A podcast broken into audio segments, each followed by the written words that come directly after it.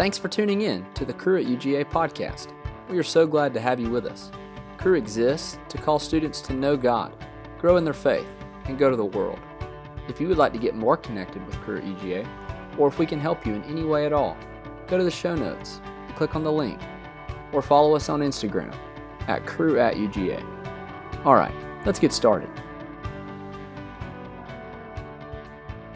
Hello, everyone. Welcome back to another episode of the Cru at UGA podcast. I'm Kyler, a full time staff member with Cru, and today we're doing a special bonus episode for all of our Cru at UGA students to share with you something really cool that we have coming up in the next few weeks. Now, if you were at Winter Conference with us over the weekend, then you heard all about this while there, but if not, we still want to invite you to join us in this. So, starting Monday, February 8th, we are encouraging every student and Cru to take a step of faith to go out and share their faith with one to three people over the next few weeks. Now, just like the parable of the shepherd and the lost sheep in Luke 15, we want to go out for the sake of the one to share Christ. Now, we realize that each student is in a different place with all this, and that's okay. But we want to encourage everyone to take a step of faith that seems appropriate yet challenging to you in this regard. But we encourage we also want to help you do this.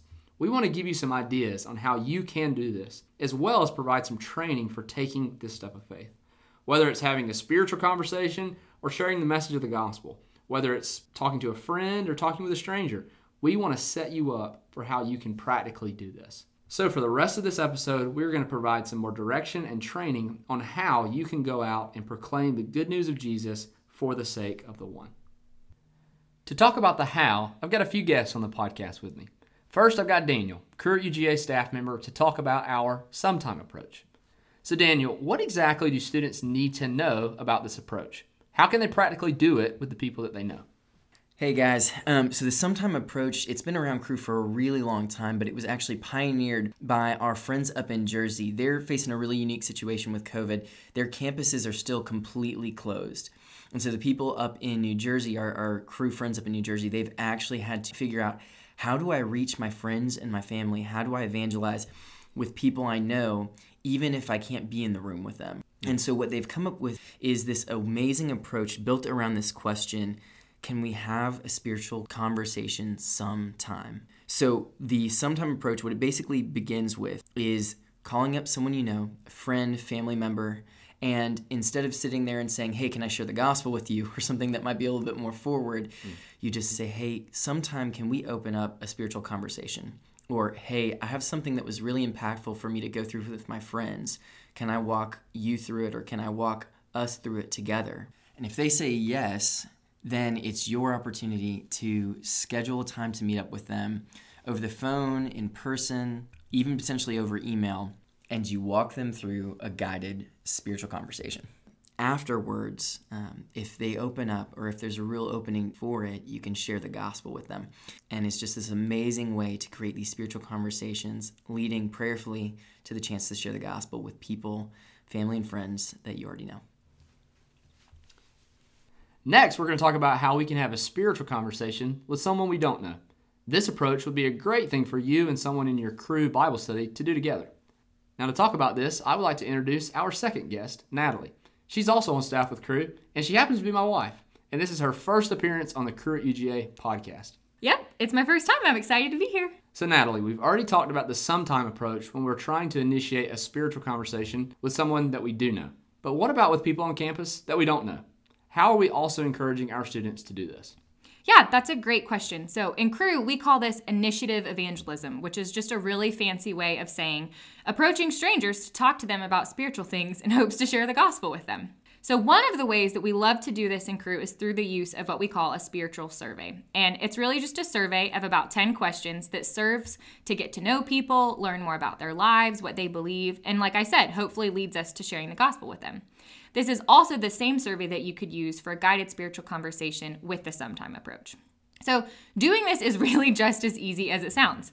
I walk up to someone on campus and introduce myself. I ask them their name, major, hometown, you know, all the normal small talk. And then I tell them that I'm with a ministry called Cru and I'm doing a survey on campus to learn more about people's spiritual beliefs. Then I simply ask them if they have a few minutes to chat. If they say yes, I start asking them the questions on the survey. It really is that simple. Um, you can ask them all the questions listed, or you can just pick and choose a few of the questions based on how much time they have. And the most important thing to remember, I would say, is we want to ask these questions with a genuine intent to listen. So engage conversationally how you normally would. Um, ask them clarifying questions, like seek to understand if you don't, relate to them as a real person.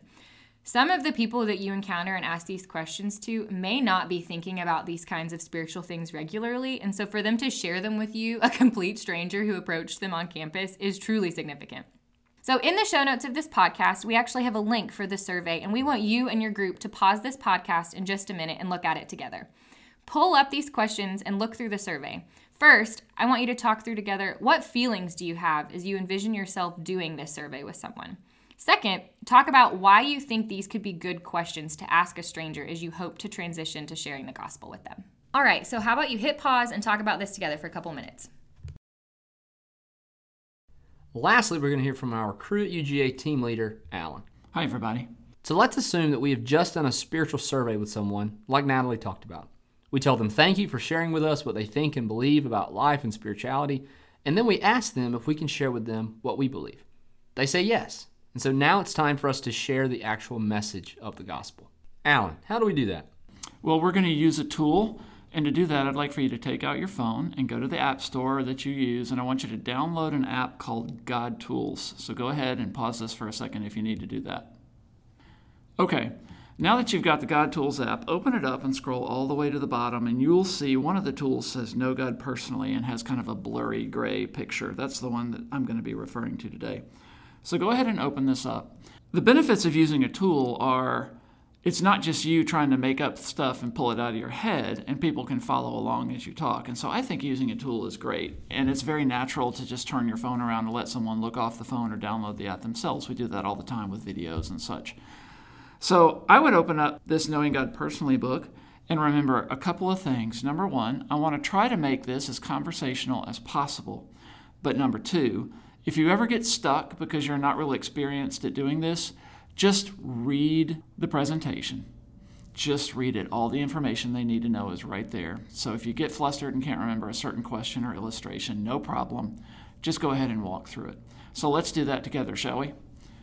Let's do a little example of how we might use this tool, okay, Kyler? All right. So I'm going to open it up and I'm going to introduce Would You Like to Know God Personally and explain that there's four points in this that talk about how a person can have a relationship with God.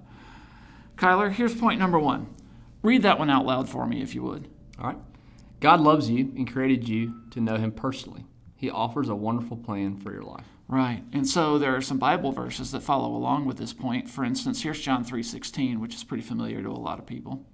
For God so loved the world that he gave his only begotten son, that whoever believes in him shall not perish but have eternal life. Right. And you can kind of see here it says that God loves us and because of that he wants us to have eternal life, but this eternal life is in the next verse which is John 17, 3. Could you read that one for me too? Yeah.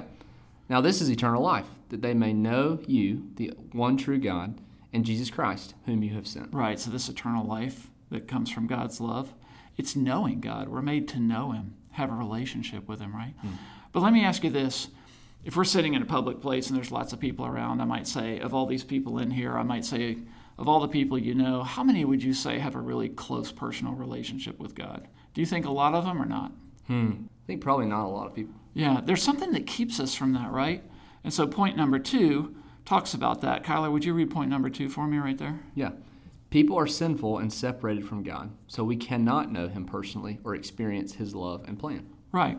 Sin is kind of a churchy word. How would you define that word? What do you think that means? Yeah, I think um, I think I would say it's something like doing wrong. Yeah, that's right. And so when we do something God doesn't want us to do or hasn't designed us to do, that's called sin. And like it says in Romans 3:23, all have sinned and fall short of the glory of God. I'm now looking at that pane that has that Bible verse on my app. And then I'm going to read this summary paragraph about how people were created to have a relationship with God, but we'll skip that for now. That's a good definition of sin, right?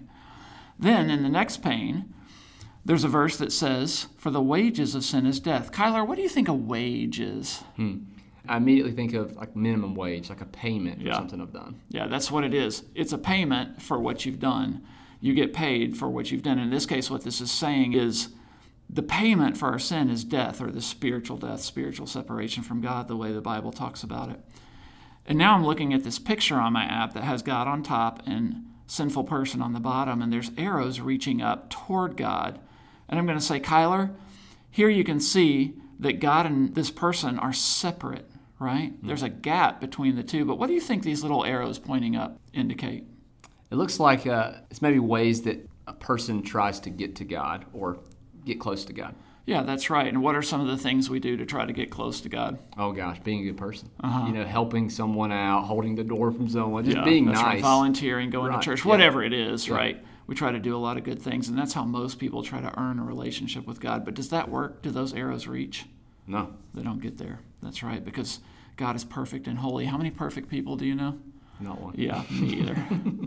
Okay, so you can kind of see what Kyler and I just did there. I've kind of conversationally just walked him through those first two points. You'll notice I did some things.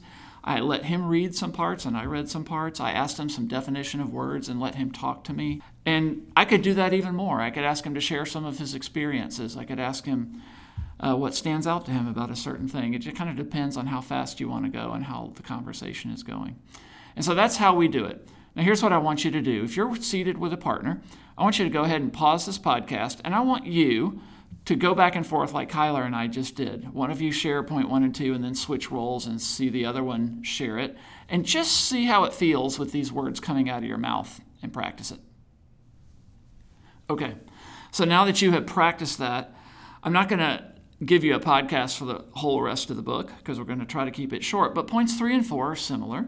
We want to conversationally walk through and explain important things as we go. Now, here's a couple of things I just want to point out to you about 3 and 4. You'll notice that in point 3 about Christ being the only provision for our sins, the first pane that you pull up says he died in our place and is a very important verse, Romans 5 8. And where it talks about Christ dying in our place and demonstrating God's love for us, this is one of the places in the book I will always stop and be sure to explain. The point is, Christ is a substitute for us. And so he takes the place, and it's his righteousness and his sacrifice on the cross that replaces our own self effort. This is really important because most people you share the gospel with will still come from a mindset of, I have to earn my way to God. And we have to make clear that that's not true. Jesus is a substitute that helps us get to God. And then I'm also going to hit that point hard on point four, where it talks about receiving Christ as Savior and Lord. I'm going to see that in Ephesians 2 8 and 9, which is the second pane in that window.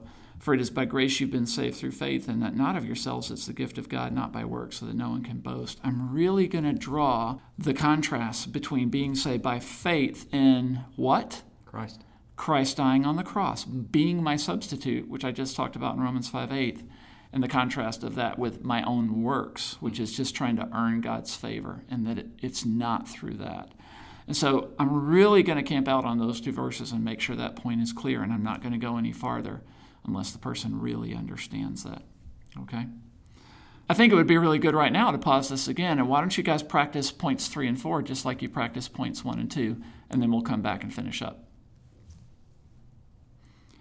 Okay, so as we're going through the rest of the book, you see we get to a point where a person comes to a decision. In the last pane of point four, you'll see this great little window. It talks about two kinds of lives and has circle diagrams. And this is a great way to bring a person to a point of decision.